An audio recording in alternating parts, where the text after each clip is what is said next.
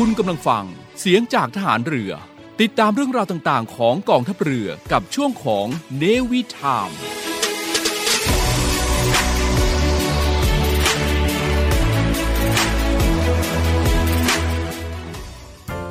พบเรื่องเล่าจากโพ้นทะเลในช่วง Tales from abroad กับผมจำพาสปอร์ตดและครูพัฒน์พลเรือตรีหญิงพัชราวัดอักษร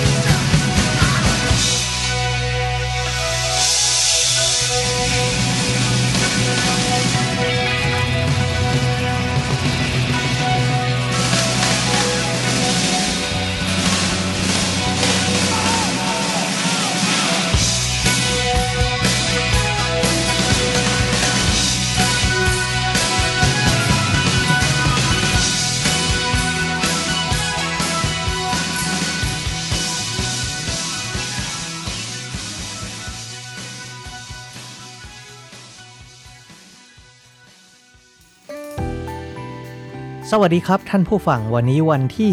31 มีนาคมพบกับเราทางรายการ Tales from Abroad กับผมจัมพาสปอร์ตดำและครูพัฒน์พลเรือตรีหญิงพัชราวัดอักษร วันนี้เรามีการสัมภาษณ์ที่น่าสนใจมาก กองทัพเรือไทยเนี่ยมีโอกาสร่วมงานกับชาวต่างชาติอยู่เรื่อยๆ ครั้งนี้เราก็เลยได้มีโอกาสสัมภาษณ์ อดีตนายทหารเรือของสหรัฐอเมริกา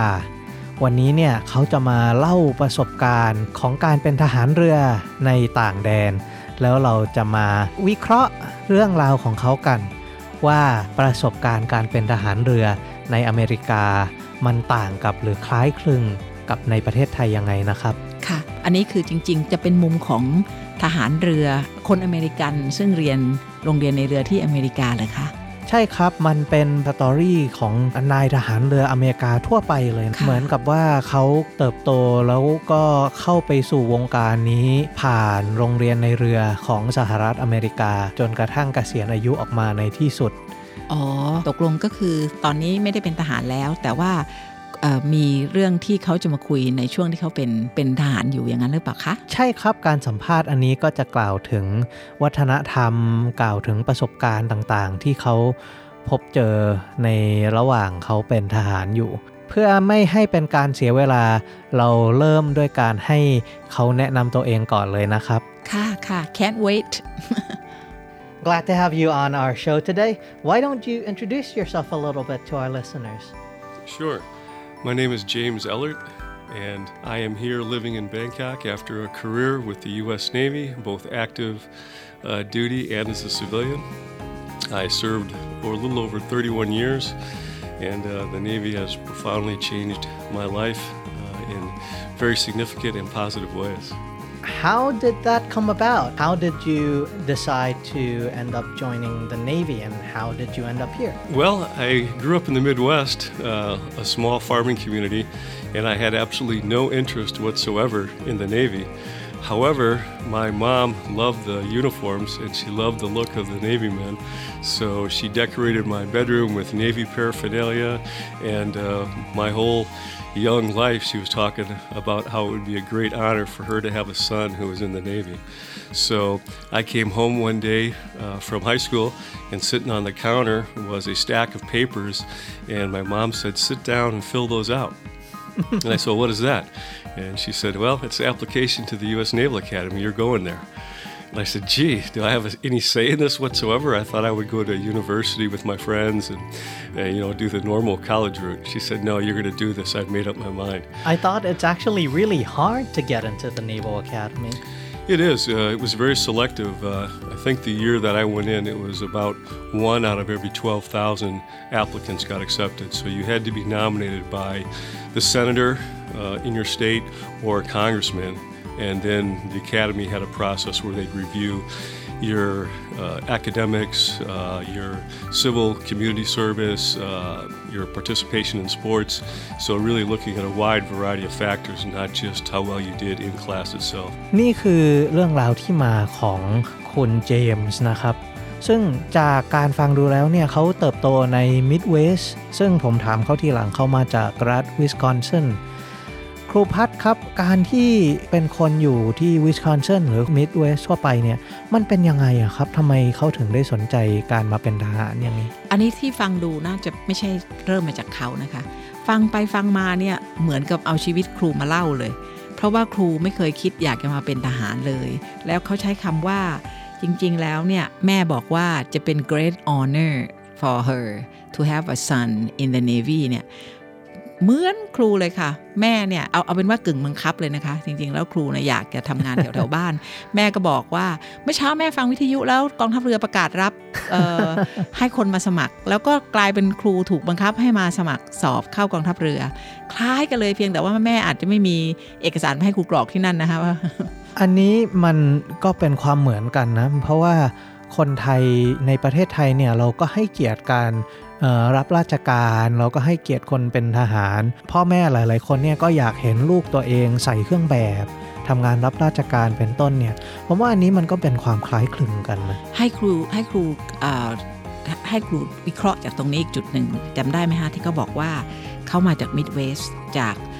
small farming community อันนั้นยิ่งเป็นเป็นคอนเซปต์ ครูชอบใช้คำว่า mindset ใช่ไหมเป็นความคิดของคนในในในสิ่งแวดล้อมลักษณะนั้นเลยเหมือนแม่ครูอะค่ะ แม่ครูเราอยู่ที่สวนมะพร้าว เพราะฉะนั้นคนที่อยู่ใน farming community เนี่ย ก็จะเกิดความรู้สึกว่าน่าจะเป็นเกียรติเนาะที่ ลูกได้แต่งเครื่องแบบเห็นไหมฮะที่เขาพูดถึง Navy uniform บอกเลยว่า คงจะเป็น great honor for her to have a son in the Navy ก็คืออยากจะให้ใส่ Navy uniform เหมือนแม่ครูทุกอย่างเลย ขนาดว่าครูเป็นผู้หญิงนะคะเออต้องต้องต้องบอกเลยว่า ฟังดูแล้วก็คล้ายๆ กับเออนี่ก็คือ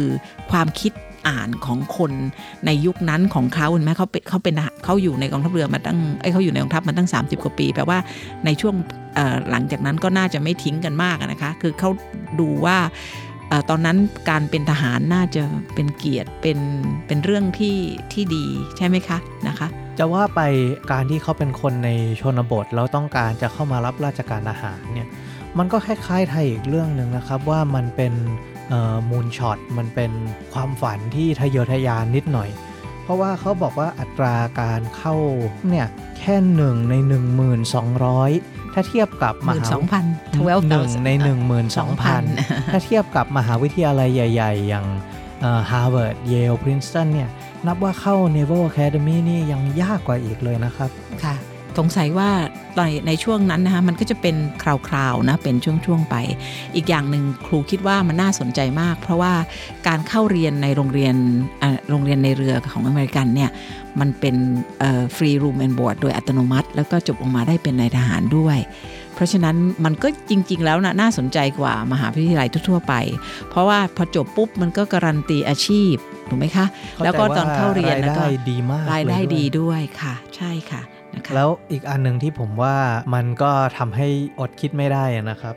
ก็คือเขาบอกว่าแต่ละคนที่จะสมัครต้องได้รับการเสนอชื่อจากเซนเตอร์หรือคอนเกรสแมนถ้าเกิดว่าเทียบไปแล้วเนี่ยมันเหมือนกับการที่คนต้องการจะเข้าโรงเรียนเตรียมของไทยเนี่ย ต้องวิ่งหาเส้นสายหาคนเขียน recommendation คนแนะนำหรือเปล่าครับ คงจะน่านาน่าจะเป็นอย่างนั้นนะคะ และครูก็คิดว่าน่าจะเป็นในยุคที่เขาเข้าด้วยนะ เพราะในช่วงหลังเนี่ยสิ่งที่เขาพูดถึงคุณสมบัติที่ต้องต้องการและต้องมีเวลาที่แอพพลายเนี่ยก็คล้ายกันกับในช่วงหลังครู ครูมีโอกาสอย่างที่บอกนะคะว่าครูเข้ากองทัพเรือมาตั้งแต่ปี 83ใช่ไหมสอบเข้ามาตั้งแต่ปี 1982 83เออกองทัพเรือไทยก็ส่งนักเรียนในเรือครูไม่แน่ใจว่าคุณจำทราบเรื่องนี้แค่ไหน คือจริง ๆ แล้วเป็นนโยบายของกองทัพเรือ อันนี้น่าจะเป็นเรื่องของการสร้าง connections ก็จะแล้วก็เป็นการให้โอกาสนักเรียนในเรือที่เรียนหนังสือดีด้วย กองทัพเรือเนี่ยมีการให้ทุนมาแต่ไหนแต่ไรแล้วค่ะนานตั้งแต่ก่อนครูเข้ามาอีก คือมีการให้ทุนนักเรียนในเรือเรียนดีเนี่ยไปเรียนต่างประเทศ ซึ่งเมื่อก่อนเนี่ยก็มีไปเรียนที่ไปมานานนักหนาตั้งนานแล้วเลยเนี่ยคือโรงเรียนในเรือเยอรมัน แล้วก็โรงเรียนในเรือสวีเดน แล้วก็เรามาเริ่มกันประมาณช่วง 19 1990 ขึ้นมาเนี่ยนะคะ จะมีการส่งไปเรียน แต่ที่เป็นหลักฐานชัดเจนเรียนจบมาเลยจริงๆเนี่ยคนแรกที่ไปไปเรียนเนี่ยคือปี 1993อ๋อจริงๆก็ 30 ปี ใช่ค่ะกำลังจะ 30 ปีพอดีคนที่เรียนจบกลับมาเนี่ยแล้วก็ในในระหว่างแต่ละปีเนี่ยเอ่อเมื่อกี้ที่คุณเจมส์เอ่อคุณเอเฮิร์พูดเนี่ยนะคะ ก็คือเขาก็จะดูทั้ง academic achievement จะดูทั้ง civil community service อันนี้อันนี้จะเห็นว่ามันคล้าย ๆ กับการรับเข้ามหาวิทยาลัยในปัจจุบัน โรงเรียนนายเรือเรา การรับเข้าปัจจุบันยังไม่ใช้ระบบนี้คือไม่ใช่พอร์ตโฟลิโอยังคงเป็นการสอบ แล้วก็สอบทางด้านวิชาการ แล้วก็สอบออทางด้านร่างกาย แล้วก็สัมภาษณ์ดูบุคลิกอะไรนะคะ แต่ว่าของโรงเรียนในเรืออเมริกันเองเนี่ยตั้งแต่สมัยนู้นแล้วอีกอันหนึ่งคุณจำจำได้ไหมฮะ อันสุดท้ายนอกจากเอ่อ community service แล้วก็คือ sport participation in sports ก็แปลว่าเขาเขาดูลักษณะทั้งทั้งทั้งสามทั้งสามส่วนทั้งวิชาการ ทั้งทางด้าน relationship เนอะกับ community แล้วก็สุดท้ายก็คือว่าเกี่ยวกับเรื่องกีฬาคงจะเป็นเรื่องของของความฟิตนะนะ อันนี้คล้ายๆกับสมัยผมสมัครมหาวิทยาลัยที่อเมริกามากเลยนะครับ เราต้องส่งโปรไฟล์ที่ครบทุกด้านนะครับ เหมือนกับว่า เขาพิจารณารับคนเนี่ยไม่ใช่แค่การเรียนอย่างเดียวแต่มองเป็นถึงรูปทั้งรูปของออนักเรียนแต่ละคนที่จะเข้ามาด้วยนะครับ ซึ่งความจริงอันนั้นเป็นเรื่องดีนะคะมันเป็นการเตรียมในในทุกมิติของคนคือไม่ใช่แปลว่าตะบี้ตะบันเก่งอย่างเดียวทางด้านเรียนหนังสือแล้วก็เข้ากับใครไม่ได้นะครูว่ามันเป็นการเตรียมคนที่จะออกมาสู่สังคมที่ดีทีเดียวค่ะ ทีนี้อย่างกรณีของ ของนักเรียนในเรือไทยเองครูขอพูดนิดนึงนะคะ แทรกตรงนี้ว่านักเรียนในเรือไทยที่เขาจะส่งไปนาโปลิสนั่นก็คืออะเมื่อกี้เราคุยกันอยู่เรื่องนักเรียนในเรือที่กองทัพเรือส่งไปต่างประเทศ ครูคิดว่ามันเป็นเรื่องของ globalization ส่วนหนึ่งคือมีการปฏิสัมพันธ์กันมากขึ้น มีการพูดคุยติดต่อมี Navy to Navy Talks หรือว่า Navy to Navy Staff Talks แล้วก็คุยกันเรื่องความเป็นไปได้ คุณจำทราบไหมฮะว่าปัจจุบันเนี่ยครูครูไม่ได้ไปดูในรายละเอียด ว่าเราเนี่ยส่งนักเรียนในเรือที่เรียนดี แล้วก็เต็มใจที่จะไปต่างประเทศเนี่ยถึงกี่ประเทศ ครูไม่ได้นับมาไหนลองคิดสิคะ มีไปสเปนนะคะ มีสเปน มีอังกฤษ อังกฤษนี่ไม่ไม่เสมอนะคะไม่ไม่เสมอไปอ่ามีใช่ไหมมีครับมีไปแล้วก็คือจะเป็นออนออนออฟอาจจะของเว้นอังไปกฤษสักนะพักคะหนึ่งค่ะ มีเยอรมันมีมีเยอสรมันวีเดนที่ค่ะกล่าวจะอ่าเอ่อแล้วก็แต่มีอยู่ช่วงหนึ่งก็มีไปอิตาลีด้วยนะคะนะครับแล้วก็แล้วก็ก็แล้วแต่แล้วแต่ความสัมพันธ์ แล้วแต่งบประมาณ แล้วก็มีที่ไปที่เริ่มมาหลายปีแล้วคนที่ไปคนที่ไปคนแรก ไปเรียนที่ออสเตรเลียคนแรกเนี่ยเกษียณไปแล้วปีที่แล้วเอ่อนอ กก็คือนั้นมีไปเรียนรัสเซียด้วยค่ะรัสเซียนี่เรากำลังกำลังกำลังติดต่อนะคะ ไม่แน่ว่าได้ไปเลยหรือยังคือพอดีครูก็เกษียณก่อนคือออไม่ได้ครับแต่ว่ามีไปจีนนะคะ ไปเรียนที่จีน อินเดียมีไหมครับ ที่อินเดียไม่ได้เรียนโรงเรียนในเรือ จริง ๆ แล้วตอนที่ประชุม Navy Talks ตอนที่ครูอยู่เนี่ยอินเดียเสนอแม้แต่ปากีสปากีสถานก็เสนอนะคะอืมอยากให้เราไปเรียนโรงเรียนในเรือที่ที่นั่นกับเขาด้วย แต่ว่าทางเราเนี่ยยังยังไม่ได้มีส่งไป แต่ว่าถ้แต่เป็น ต่อไปถ้าเป็นทางเอ่อเอเชียก็ญี่ปุ่น ญี่ปุ่นผก็มีพแน่นอนรู้จักมีตลอดใช่เกาหค่ะลีมีตลอดน่จะเกาหลีก็มีค่ะ เกาหลีนี่ครูว่าครูไม่แน่ใจเรื่องนักเรียนในเรือนะคะ แต่ว่าเป็นนักเรียนเส คือหมายถึงว่าจบเสไปแล้วไปเรียนที่เกาหลี แต่โรงเรียนในเรือเกาหลีนี่ครูยังไม่แน่ใจนะคะก็อาจจะเออมีมีมีมีค่ะมีแล้วค่ะถ้าเป็นในอาเซียนเหรอครับ ในอาเซียนเราไม่ส่งนักเรียนในเรือไปเรียนที่โรงเรียนในเรือเขาเลยค่ะเออคือมีแต่ระดับ โรงเรียนเส คือพอจบโรงเรียนเสแล้วก็ส่งไปเรียนหลักสูตรที่ไม่ไม่ยาวนักสักประมาณปีหนึ่งอย่างเงี้ยค่ะงั้นมีถ้าข้ามไปฝั่งอเมริกาก็จะเป็นเอ่อสหรัฐแคนาดาอาร์เจนมีไหมครับไม่มีค่ะก็ไปที่อเมริกาอย่างเดียว ทีนี้การที่เราส่งนักเรียนในเรือไปเนี่ยส่วนใหญ่เป็นอย่างนี้นะคะคุณจำค่ะ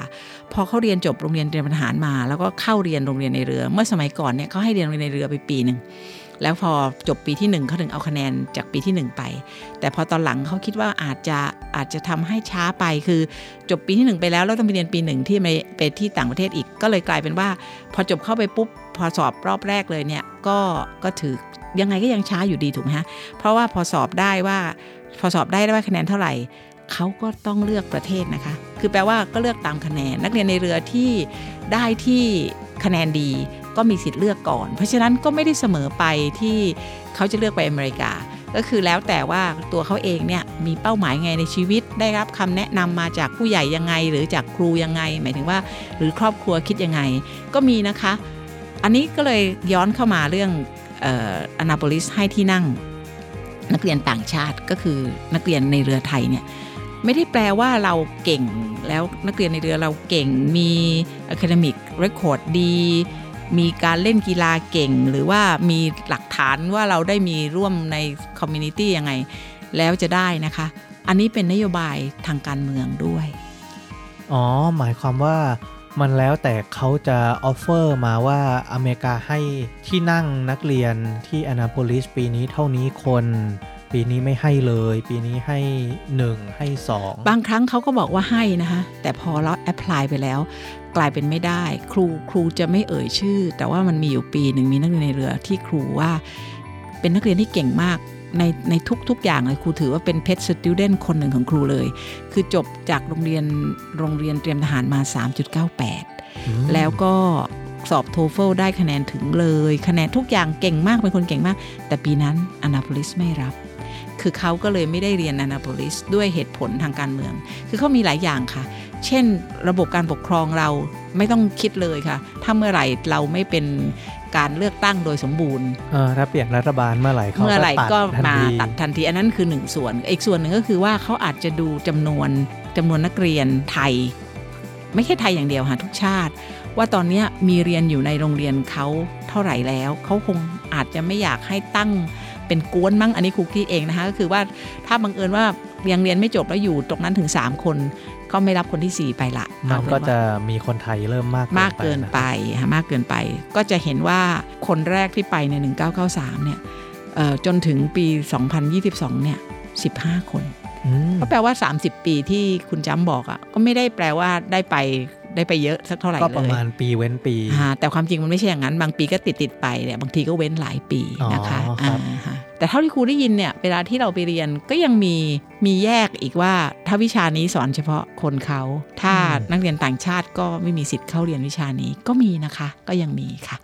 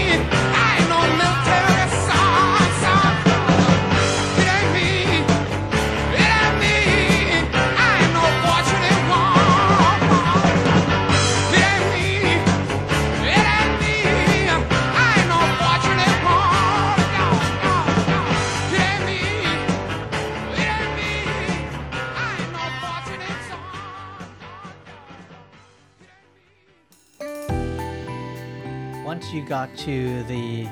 academy, uh, I'm sure that's a widely different life than what you've been used to when you were a civilian. What was it like at the Naval Academy?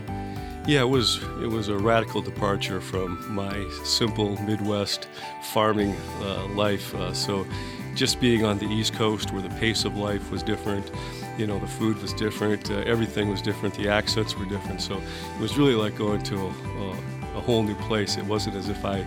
uh, was in the United States. It seemed like a whole new world to me. So, it was a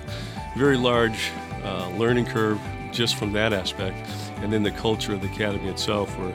really they try to throw hurdles and obstacles in your way to see how you problem solve and how you overcome those difficulties. So that process uh, combined with a very high stress academic load uh, really put a lot of pressure on you as a student, but that's what they wanted you to experience to see if you could handle that challenge. Would you say that it was a rewarding experience? Would you put a stack of application to the Naval Academy in front of your kids one day? it was definitely a rewarding experience. Um, while I was going through it, uh, three of the four years were, uh, you know, pretty painful to be honest. But uh, having graduated from there and uh, the opportunities that it led me to have in my life, it was absolutely worthwhile and something I would do again in a heartbeat. ก็เห็นได้ได้ยินเลยนะคะ ตอนแรกเขาก็เริ่มก่อนว่าตกลงก็คือเป็นสิ่งที่เขาไม่ได้คิดมาก่อนว่าเขาก็คิดว่าตัวเขาก็คงจะเเรียนมหาวิทยาลัยปกติเข้ามี normal college life นั่นอันนั้นก็เป็นอีกอันหนึ่งนะคะซึ่งครูคิดว่าคุณผู้ฟังเองก็คงจะเห็นว่าปัจจุบันนี้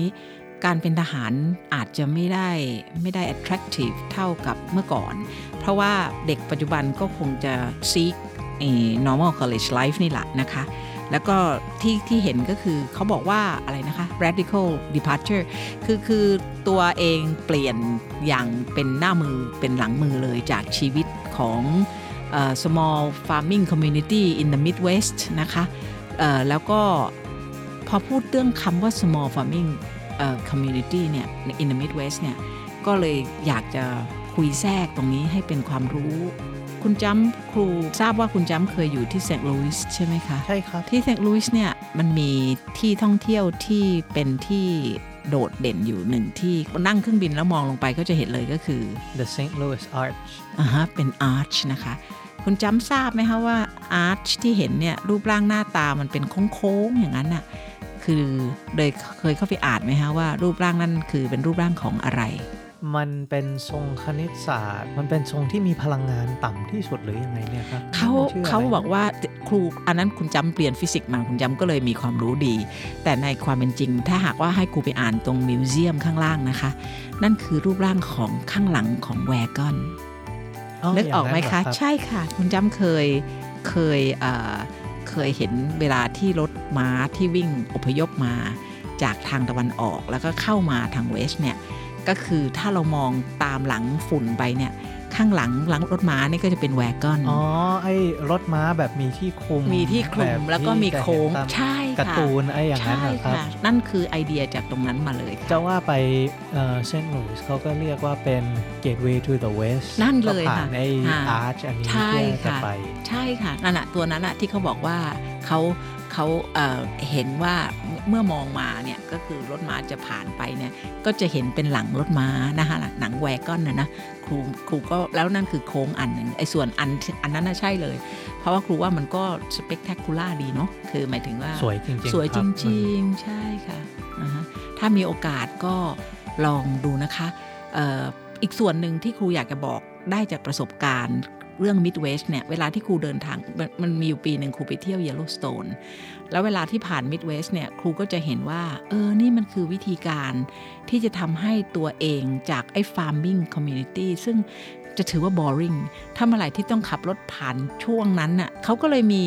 การสร้างอะไรที่มันให้แวะเข้าดู เพื่อจะทำให้มันเกิด ตื่นเต้นขึ้นนะน่าดูขึ้น ใช่ครับจากการที่ผมอยู่แถวนั้นเนี่ย มันก็จะมีทัศนคติว่าถ้าเกิดว่าต้องขับรถผ่านทาง Midwest เมื่อไหร่เนี่ยมันจะเป็นโซนที่น่าเบื่อมาก เขาจะยังล้อกันอยู่เลยว่าคนมาจากคันซัสเนี่ย มันเป็นเมืองที่แบนราบไปเอ่อแล้วก็ไม่มีอะไร มีแต่สวนข้าวโพดใช่มีแต่เออมองไปไกลๆก็ไม่เห็นมีอะไรขับไปเรื่อยๆ เพราะฉะนั้นการที่เขาสามารถจะ เอา attraction เอาพวกเออของต่างๆ ไปดึงดูดคนเนี่ยบางอันก็สร้างสรรค์มากเลยนะครับ อย่างเช่นเขาจะมีเต็นท์อินเดียนแดงที่ใช่ใหญ่ที่สุดในโลกใช่ใช่บางอันค่ะก็จะเป็นเอ่อหมวกคาวบอยที่ใหญ่ที่สุดในโลก หรืออะไรอย่างเงี้ยมาอ่ามมาคอยดึงนักท่องเที่ยวที่ผ่านไป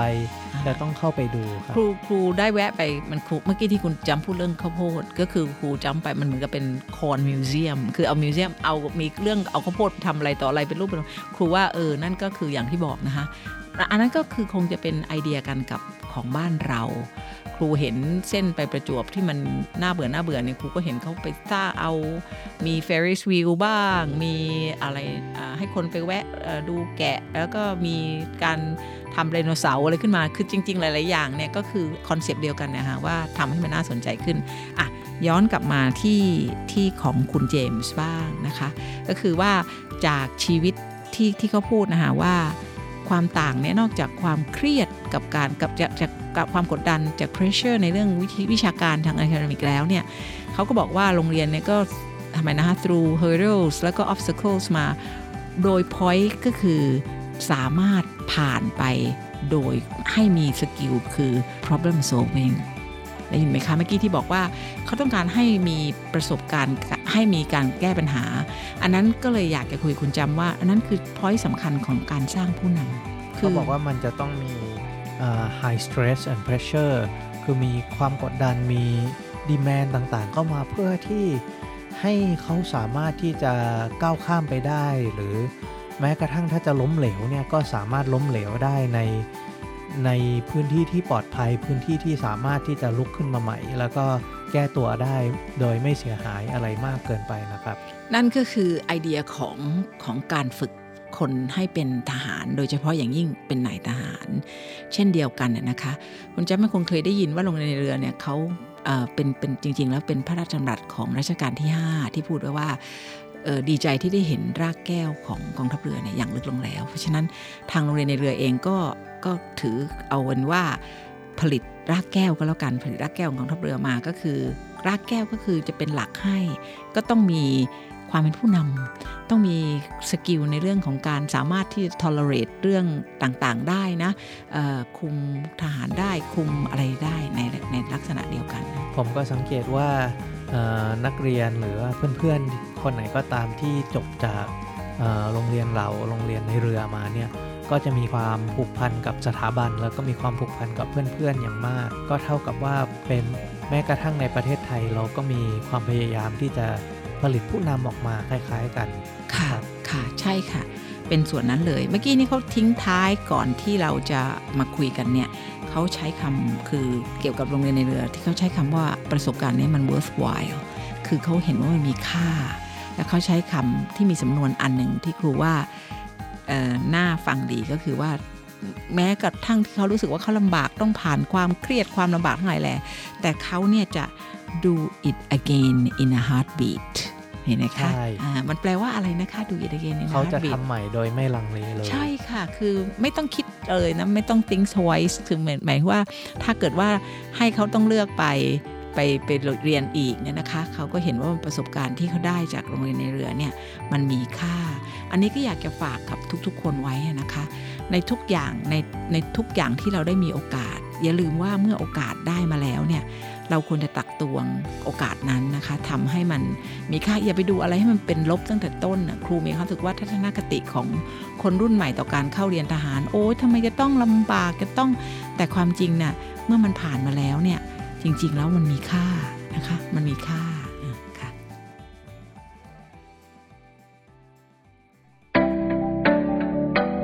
เจตนารมณ์ผู้บัญชาการทหารเรือพลเรือเอกสมประสงค์นินสมัย 1. พิทักษ์รักษาปกป้องเทิดทูนสถาบัน 2. ดำรงความพร้อมของกองทัพเรือ 3. ดำรงความร่วมมือระหว่างประเทศอย่างสมดุล 4. พัฒนาและแก้ไขปัญหาของประเทศช่วยเหลือประชาชน 5. ดูแลกำลังพลและครอบครัวให้ผ่านพ้นวิกฤตโควิด -19 6. ปลูกฝังกำลังพลให้มีสุขภาพแข็งแรง มีระเบียบวินัย มีขวัญกำลังใจ 7. ดำรงความต่อเนื่องสวัสดิการบ้านพัก 8. จัดทำแผนโครงการและจัดสรรงบประมาณมีประสิทธิภาพโปร่งใส 9. สร้างการรับรู้ทำความเข้าใจประชาสัมพันธ์เชิงรุก 10. ส่งเสริมงานวิจัยให้สามารถนำไปสู่สายการผลิต จตนารมณ์ผู้บัญชาการทหารเรือ รวมใจพัก รักชาติ ราชศรัทธา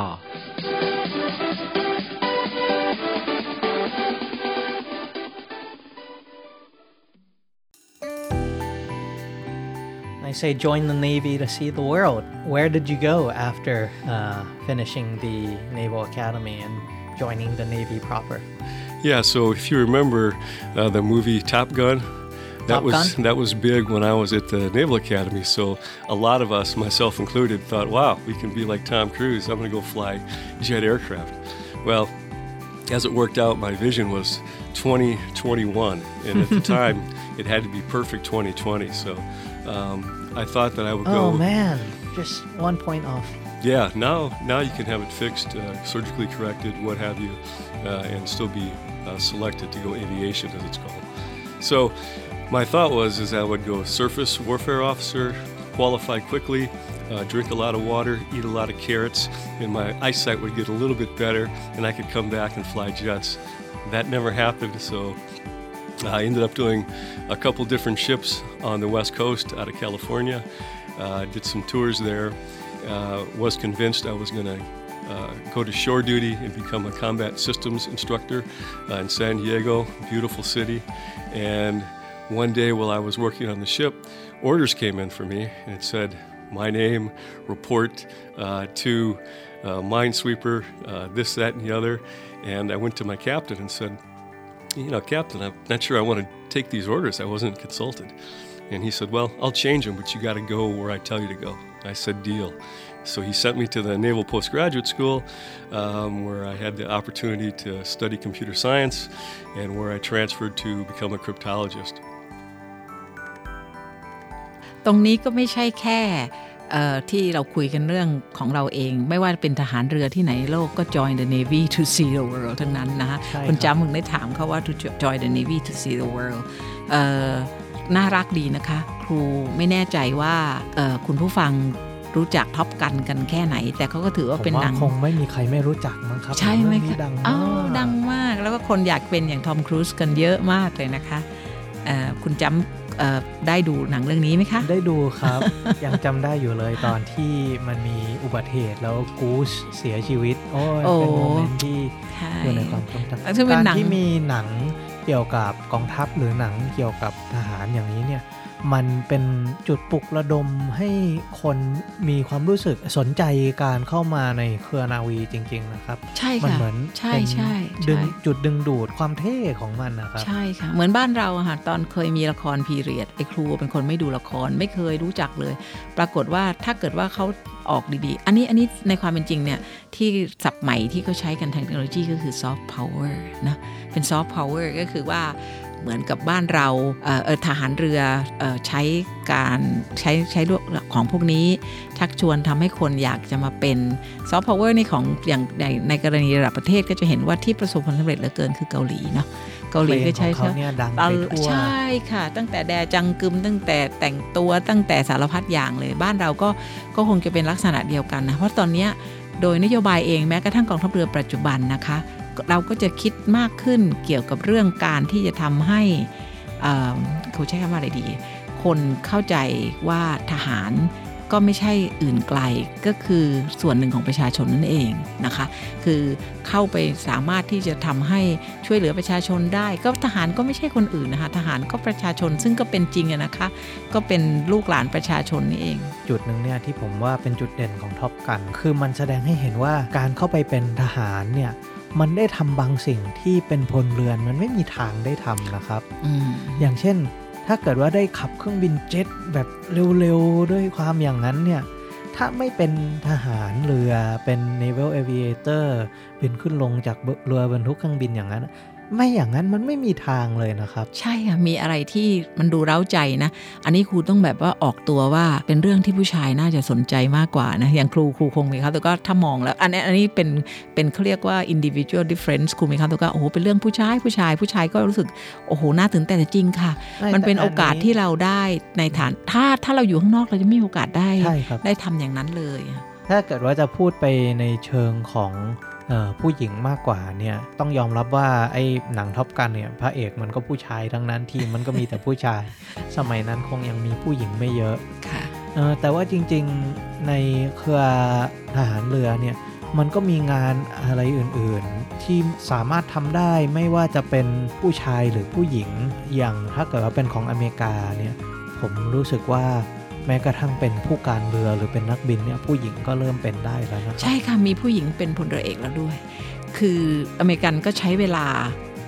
โรงเรียนนายเรืออเมริกันเนี่ยก่อตั้งขึ้นจากการที่เขาต้องการให้คน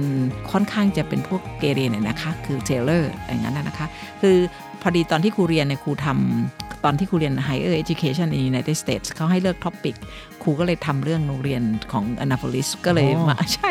ก็เลยกลายเป็นตรงประเด็นมากเลยใช่ครัค่ะบเพราะว่าครูถือ แล้วก็ตอนที่ present ครูแต่งเครื่องแบบไปนะ ขนาดครูเรียนที่อเมริกาครูแต่งเครื่องแบบทหารเรือไทยไป present โอ้โหได้ A ไม่มีปัญหาเลยนะคะวิชานั้นเพราะว่าเราเราเราเราสนใจจริงคือความจริงสนใจจริงหรือเปล่าก็ไม่ทราบแต่พอดีเราเป็นทหารเรือนะคะ ก็เลยกลายเป็นว่าไปดู ก็เลยเพิ่งทราบว่าโรงเรียนนายเรือเปิดมานานเลยค่ะกว่าที่จะรับผู้หญิงเข้าไป คือใช้เวลานานมากกว่าที่จะรับแต่อย่างไรก็ตามโรงเรียนในเรืออเมริกันก็มีนักเรียนในเรือผู้หญิงนะคะ มีมานานแล้วละ่ะ มีมาตั้งแต่ตั้งแต่ปี70นู่นแล้วนะคะ คือหมายถึงว่ามีมานานแล้ว ในขณะที่ของบ้านเราเนี่ยยังไม่มีเขาเลยค่ะ ให้พูดกันตรงๆ คงจะ it will take a while ครูคิดว่างั้นนะคะ ของไทยเนี่ยก็มีวัฒนธรรมว่า ไม่ควรมีผู้หญิงอยู่บนเรือหรือยังไงเนี่ยหรือในคบการรบจริงใช่ๆถูกไหมฮะค่ะได้ยินเหมือนกันว่าเขาห้ามผู้หญิงนอนบนเรือหรืออะไรอย่างนี้เลยเออตอนนี้ไม่ไม่ไม่ไม่ได้เป็นงั้นครูไม่ถึงได้มีโอกาสไปขนาดนั้นค่ะใช่ไหมครับครูมีโอกาสลงเรือไปนอนไปไปเขาเรียกอะไรนะ ตอนช่วงฝึก m n e x เนี่ยครูได้ ลงเรือไปนะคะอ่าไปครับไปสังเกตการฝึกเนี่ยแล้วก็ตอนนี้ปัจจุบันจริง ๆ ผู้หญิงที่จะลงเรือได้ก็อย่างของอุทกศาสตร์ใช่ไหมไปศึกษาเรื่องเพรียง หรือเรื่องน้ำก็ตาม หรือว่าอีกส่วนหนึ่งที่สามารถที่จะมีไปได้ก็คือพวกน่าจะเป็นทางกรมแพทย์นะคะอ่าก็ก็ก็มีมีค่ะมีมีบ้างแล้ว แต่โอ้อีกนานค่ะนะคะอืมแล้วหลังจากนั้นเนี่ยทางคุณเอ่อเจมส์เขาบอกว่า เขาจะต้องโยกย้ายไปทำงาน ที่คุณจำไปแย่เขาเรื่องไอ้2020 vision ที่เขาบอกว่าปัจจุบันเนี่ยง่ายนิดเดียวที่จะจะ have it fixed คือหมายถึงว่าการที่จะมาทำเลสิกทำอะไรหลาย ๆ อย่าง อันนี้ครูก็เลยอยากจะเล่านะคะอันนี้ถือว่า เป็นเป็นเรื่องเล่าที่จะมาแชร์กันว่า ของเราเองของนักเรียนในเรือไทยเองก็มีนะคะ คนที่เข้ามาคือตอนมีอยู่ช่วงหนึ่ง ซึ่งถ้าสายตาสั้นเนี่ยเข้ากองทัพเรือไม่ได้ ก็มีเด็กที่อยากเข้ากองทัพเรือจริง ๆ แล้วก็ไปทำเลสิกมาอีกปีใหม่ แล้วก็ได้เข้าแล้วเข้ามาปุ๊บเขาก็สามารถที่จะมาสอบ แล้วก็กลายเป็นได้ที่หนึ่งแล้วก็ได้ไปเรียนอนาโพลิสเพราะนั้นก็มีคนที่เข้ามาในกองทัพเรือ จากปีแรกเนี่ยสอบได้ แต่สายตาไม่ผ่านก็ไปทำเลสิกจนกระทั่งเอ่อคุณสมบัติครบ แล้วก็มาสอบเข้ากองทัพเรือ แล้วก็มาสอบแล้วก็ได้ไปเรียนอนาโพลิสด้วยมีความมุ่งมั่นจริงๆใช่นค่ะ อันนั้นก็คืออย่างคดีที่บอกนะฮะเพราะฉะนั้นโลกปัจจุบันเนี่ยมันมีโอกาสให้เราทำอะไรได้มากขึ้น อีกส่วนหนึ่งซึ่งครูขออนุญาตแทรกตัวนี้ครูขอพูดเรื่องการออกเสียง การออกเสียงที่ได้ยินของคุณ เจมส์เล่าเมื่อกี้เนี่ยมันชัดมากจนครูไม่แน่ใจว่าคุณผู้ฟังได้ฟังทันไหม ว่าเขาใช้คำว่า service warfare officer คือตัวเนี้ยครูเขียนบนกระดานเมื่อไหร่ ไม่มีนักเรียนคนไหน อ่านตัวนี้ว่า surface ทุกคนทุกคนอ่านมันว่า surface ทั้งหมดเลย คือคำว่า ผิวเนี่ยนะคะเอ่อ surface warfare นี่ก็คือสงครามผิวน้ำแต่ว่าในเมืองไทยเนี่ยครูให้เกิน 90%ที่ทุกคนอ่านตัวนี้ว่า surface เพราะฉะนั้นครูก็อยากจะฝากอีกนิดหนึ่งว่า ถึงแม้ว่ามันจะฟังเข้าใจกันได้ แต่การออกเสียงถูกมันก็เป็นเรื่องดีนะคะ เพราะฉะนั้นวันนี้มีอีกหนึ่งตัว ซึ่งเราได้ฟังเขาพูดถึงสองครั้งนะคะว่าเเขาเป็น Surface Warfare Officer อยู่ก่อน แล้วก็ เขาอยากจะทำ shore duty แต่ดันกลายเป็นว่าจะถูกส่งไปลงที่ Mine Sweeper อันนี้เป็นอีกคำหนึ่งนะคะ ซึ่งครูแน่ใจว่านักเรียนครูซึ่งอยู่กรมแพทย์คำนี้พอได้ยินคำว่า Mine เนี่ยครูเพิ่งสอนชุด Copper Gold ที่ผ่านมานี่เองนะคะ นักเรียนของกรมแพทย์มียศถึงเป็นชั้นนาวาด้วยซ้ำ ยังไม่ทราบว่า Mine แปลว่าทุ่นระเบิดอืมคเพรับราะว่ามันไม่ใช่ field ของเขาเพราะฉะนั้นครูก็เลยอยากจะฝากไว้ว่าไม่ได้มีอะไรผิดหรอกนะคะ แต่สิ่งที่ถูกคือถ้าเราอยู่ใน field ไหน เราควรจะรู้จักศัพท์ใน field นั้น เพราะฉะนั้นคนในกรมแพทย์ไม่รู้จักคำว่า mine แปลว่าทุ่นระเบิดเนี่ยไม่ได้เป็นเรื่องประประหลาดนะคะคือจริง ๆ แล้วเกี่ยวกับเกี่ยวกับทุ่นระเบิดเนี่ยของกองทัพเรือมีเยอะนะคำว่า mine เนี่ยเรามี mine hunter ใครดู red october บ้าง อ๋อ ดูครับดูอ่าอั นนี้ก็คือมันจะเป็นเรือล่าทำลายเอ้ยเรือเรือล่าก่อน แล้วก็มี Mine Sweeper ก็เป็นกวาดใช่ไหมฮะเพราะฉะนั้นก็คือเป็น Destroyer ก็ว่ากันไปเป็นระดับระดับนะคะ แต่ว่าศัพท์ที่พูดเมื่อกี้นี้ พอผลสุดท้ายเขาก็เลยได้ไปที่คุณเจมส์คุยว่าชีวิตไปเรื่อยๆ ผลสุดท้ายได้ขึ้นไปที่ Shore Duty จริง ๆ ก็คือไปที่ postgraduate school อ่าเป็น Naval Postgraduate School ไอ N NP ไอไอไอตัว ตัว NPS เนี่ย Naval Postgrad School ของทหารเรือเนี่ย เป็นคำหนึ่งซึ่งครูมักจะเอามาใช้สอนนักเรียนเสมอ คือบ้านเราเนี่ย ใช้คำว่าปริญญาตรีคือเป็น bachelor degree ปริญญาโทเป็น master degree ก็คือเราจะไม่ค่อยชินกับคำว่า undergrad คือพอพูด undergrad ปุ๊บคนบ้านเราจะไม่เข้าใจว่าอันนั้นคือ ก่อนที่จะได้รับปริญญา อ่า ก็เป็นปริญญาตรีนั่นเอง ถูกไหมใช่ครัคะบใช่ไหมเป็น undergrad เพราะฉะนั้นเป็น undergrad student ก็เป็นเด็กปริญญาตรี พอเป็นปริญญาโทปุ๊บก็คือเป็น grad นะฮะ เป็น graduate ก็คือ เพราะฉะนั้นตัวนี้เป็นตัวหนึ่งซึ่งซึ่งน่าจะน่าน่าสนใจดีว่าโรงเรียนโรงเรียนในเรืออเมริกันเองเป็น Naval Academy นะคะตั้งอยู่ที่ที่ Annapolis นะคะ แล้วก็ในกองทัพเรือเราเองก็เหมือนกันค่ะ เมื่อสมัยที่ครูเข้ามา พอจบโรงเรียนในเรือเข้ามาเรียน มันก็จะมีเป็น professional development courses ทั้งหลายแหล่ก็จะมาเขาจะเรียกเมื่อก่อนนี้เขาจะเรียกว่าสถาบันทหารเรือชั้นสูงอ๋อครับอืมที่อันนี้คือที่เขาไปเรียนพวก หลักสูตรอาวุโส หลักสูตรเสอะไรประมาณนี้ใช่ไหมครับ หรือแม้แต่ชั้นต้นแม้กระทั่ง Line Officer เองก็เราเรียนแล้วก็ต้อง รู้ในเรื่องอาชีพต่อไป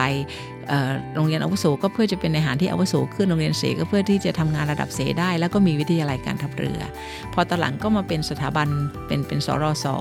และปัจจุบันก็กลายเป็นว่าไม่มีคำนั้น แล้วเราใช้เป็นกรมยุทธศึกษาทหารเรือเลยอ๋อครับฮะแล้วก็กลายเป็นว่ามีหลักสูตรพวกนี้ ก็เหมือนกับ Naval Postgraduate School เขาก็สอนระดับปริญญาโท หรือไม่ก็สอนคอร์สต่างๆ ที่เป็นคอร์สที่จะมีผล ต่อ อย่างเช่น resources เอ่อ management นะหรือจะเป็นของ senior officer อะไรก็จะอยู่ที่ Naval Postgraduate School เพราะความจริงการพัฒนากำลังพลเนี่ยมันต้องมีการศึกษา มันต้องมีหลักสูตรอะไรมากมายที่ไม่ใช่หลักสูตรรับปริญญาอย่างเดียวด้วยนะครับ ใช่ค่ะ ใช่จะต้องจริงๆแล้วมันจะเป็นแค่ certificate ที่เอ่อเป็นการอย่างเช่นถ้าจะเป็นนายทหารด้านเอ่อ security ก็ต้องมีหลักสูตรของของทางด้านความมั่นคงใช่ไหมฮะทานทหารการข่าวก็เป็น intelligence ทหารก็เหมือนกับเวลาครูเองเห็นไหมคะ ครูเป็นครู ครูก็ต้องไปเรียนหลักสูตรเอ่อจริงๆ ก็ English instructor course เนี่ย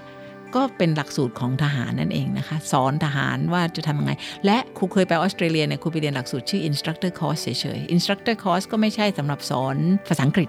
แปลว่าถ้าจะสอนทหาร คนเป็นครูทหาร ต้องมีบุคลิกยังไง ต้องเออเตรียมอะไรยังไงเป็นอย่างนั้นนะคะอ่าจะเห็นได้ว่าโครงสร้างการพัฒนาการศึกษาความรู้ให้กำลังพลเนี่ยมันประกอบเข้าไปเป็นส่วนหนึ่งของสถาบันการทหารเอออย่างชัดเจนเลยนะครับอ่าใช่ค่ะใช่ค่ะ อย่างนี้เรื่องเรื่องอาวุธเหมือนกันเมื่อกี้ที่พูดเนี่ยอย่าง surface warfare เนี่ยเราก็ต้องมีการอบรม ไม่ใช่แปลว่าทหารทุกคนจะไปลงเป็นในายทหารผิวน้ำได้และการรบผิวน้ำได้ก็ก็คือจะต้องอบรมเป็นเฉพาะไปนะคะเอ๊ะ จะพูดถึงเรื่องนี้สักหน่อย สักครู่นี้เนี่ยเขาบอกว่าเขาเป็น surface warfare officer แล้วเขาก็บอกว่าความฝันเขาอยากจะเป็น aviator แล้วนอกจากนั้นเนี่ยผมจำได้ว่าของสหรัฐเนี่ยมันจะมี submarine officer ด้วย โดยรวมเนี่ยมันจะกลุ่มพักเหล่าของสหรัฐที่เป็นสายหลักของเขาเนี่ยคือ 3 กลุ่มนี้ใช่ไหมครับครูไม่แน่ใจนะคะคือบอกไม่ได้อันนี้ อันนี้ก็น่าจะเป็นเรื่องน่าสนใจอันหนึ่งซึ่งเราน่าจะเชิญคนที่จบอนา p ลิสมา คุยให้ฟังบ้างทีหลังว่ามีอะไรบ้างถูกไหมคะ ไว้เราคงต้องหาแขกงวดหน้ามาพูดถึงเรื่องนี้ต่อไป ใช่ค่ะนี่อย่างการโรงเรียนในเรือเราเนี่ยมีอยู่แค่สามสามขอนะก็คือเป็นนานาวินใช่ไหมคะพักของพักอ่อเป็นพักอ่าพักเป็นพักของเอ่อโรงเรียนในเรือเนี่ยก็จะมีนาวินกลินและนาวิกโยธิน ใช่ค่ะ แล้วก็ในในตัวของ ของตัวบ่าดำเองของนาวินเองเนี่ยก็แบ่งออกเป็นอุทกศาสตร์อีก แบ่งเป็นพลาธิการอีกถูกไหมคะ ในขณะที่โรงเรียนในเรืออเมริกันไม่เป็นอย่างนั้นค่ะโรงเรียนในเรืออเมริกันสอนทุกวิชา คนจบวรรณคดีในโรงเรียนในเรือก็มี เพราะฉะนั้นก็คือการเตรียมคนจบเศรษฐศาสตร์ ในโรงเรียนในเรืออเมริกันก็มี เพราะฉะนั้นวิชาเอกของเขาเนี่ยหลากหลายกว่า คือมันการเตรียมตัวเข้าไปในทุกส่วนของกองทัพ ในขณะที่ของบ้านเราเองเนี่ย พอจบมาเนี่ยก็กลายเป็นเป็นเป็นพักหลักออของเราเราที่กล่าวมาแล้วทั้งสิ้นของเหล่าอื่นก็รับจากคนที่จบมหาวิทยาลัยมาเข้ามาทำนะคะฟังดูเหมือนกับว่าทาง Annapolis เนี่ยมันเหมือนกับเป็นมหาวิทยาลัยที่ครบชุดมากกว่า ผมเคยได้ยินเขาเล่ามาว่ามันมีห้องสมุดห้องแล็บมี electronics workshop มี สตูดิโอศิลปะมีอะไรที่ค่อนข้างจะครบเหมือนมหาวิทยาลัยค่ะมีเป็นสายหลักเป็นที่เป็นดราม่าคือเป็นละครการละครอะไรเงี้ยมีหมดเลยค่ะ เพราะว่าก็คือเหมือนมหาวิทยาลัยอย่างที่บอก เพียงแต่ว่าแทรกเข้าไปมีแทรกเข้าไปมีมีวิชาเอ่อของเป็นความคือจบมาเพื่อจะเตรียมมาเป็นทหาร เพราะฉะนั้นมันก็เป็นการแสดงให้เห็นอย่างหนึ่งว่า ความจริงในสังคมทหารนั้น ก็ต้องมีในทุกๆ discipline ไม่ได้แปลว่าตกลงกลายเป็นว่าทหารก็รู้แต่เรื่องทหาร เพราะฉะนั้นนายทหารเองก็ต้องรู้ทุกๆเรื่องนะคะอ่าฮะมันก็เป็นความจริงนะครับว่าแม้กระทั่งจบศิลปะจบอะไรมาเนี่ยมันก็สามารถมีบทบาทในทหารได้ไม่ว่าจะเป็นการผลิตสื่อหรือว่าการทำดีไซน์หรืออะไรก็ตาม เมื่อกี้นี้ตอนที่คุณคุณคุณเจมส์พูดถึงเรื่อง อุตส่าห์ไปเป็น Service Warfare Officer มีความหวังยังอยากจะเป็น Aviator ก็คืออุตส่าห์ทานแครอททำอะไรคือเขาแย่เล่นแล้วทำให้ตาดี so it didn't work that way ก็แปลว่าตกลงในที่สุดก็เลยไปอยู่ที่ Naval Postgraduate School ใช่ไหมคะ ครับอ่า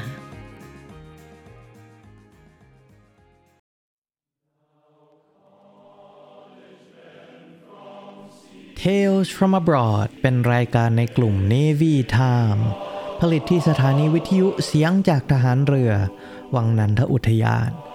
ดนตรีที่บรรเลงในวันนี้ประกอบด้วย Born in the USA ของ Bruce Springsteen Fortunate Son โดย Creedence Clearwater Revival และ Everybody Wants to Rule the World โดย Tears for Fear สัปดาห์นี้ Tales from Abroad ผลิตรายการโดยผมจำพาสปอร์ตดำ บันทึกเสียงโดย เรือตรีหญิง กิติยาพัฒน์ล้อมฉิมพลีอำนวยการผลิตโดย นาวเอกปติญญา นินศิลา และผู้จัดรายการร่วมของเราคือ ครูพัฒน์พลเรือตรีหญิง พัชราวัดอักษร ท่านสามารถติดตามเราได้ทาง voiceofnavy.com ทางเพจ Facebook เสียงจากทหารเรือ วันนี้เราขอลาไปก่อนสวัสดีครับ「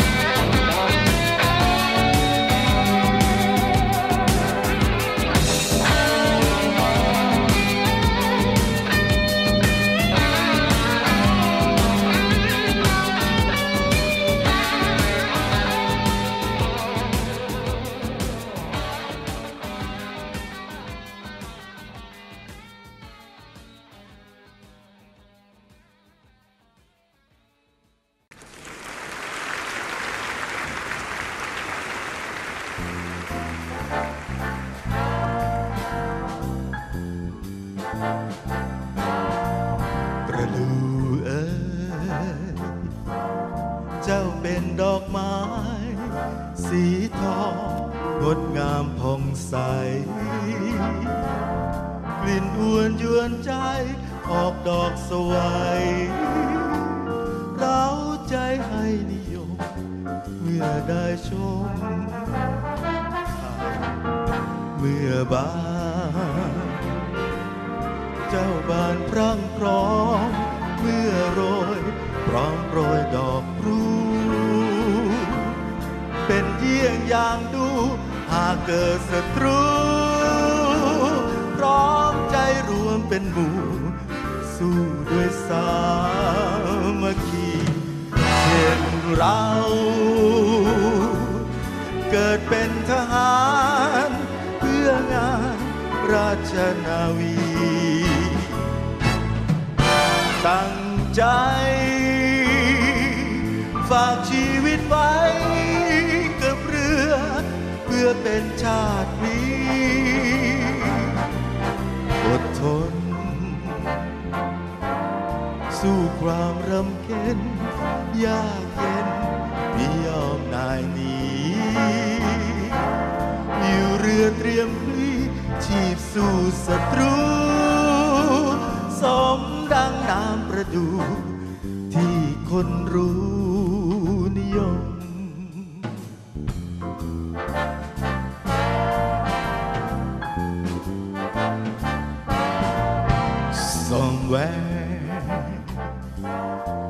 beyond the sea, somewhere waiting for me. My lover stands on golden sand. I watch as the ships that go sailing somewhere beyond the sea. She's there watching for me. If I could fly like birds on high, then straight to your arms I'd go sailing. It's far beyond the star, it's near beyond the moon. I know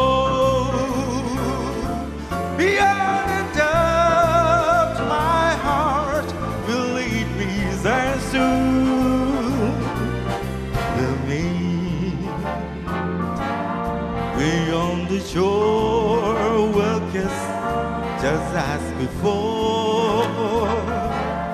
Happy we'll be beyond the sea.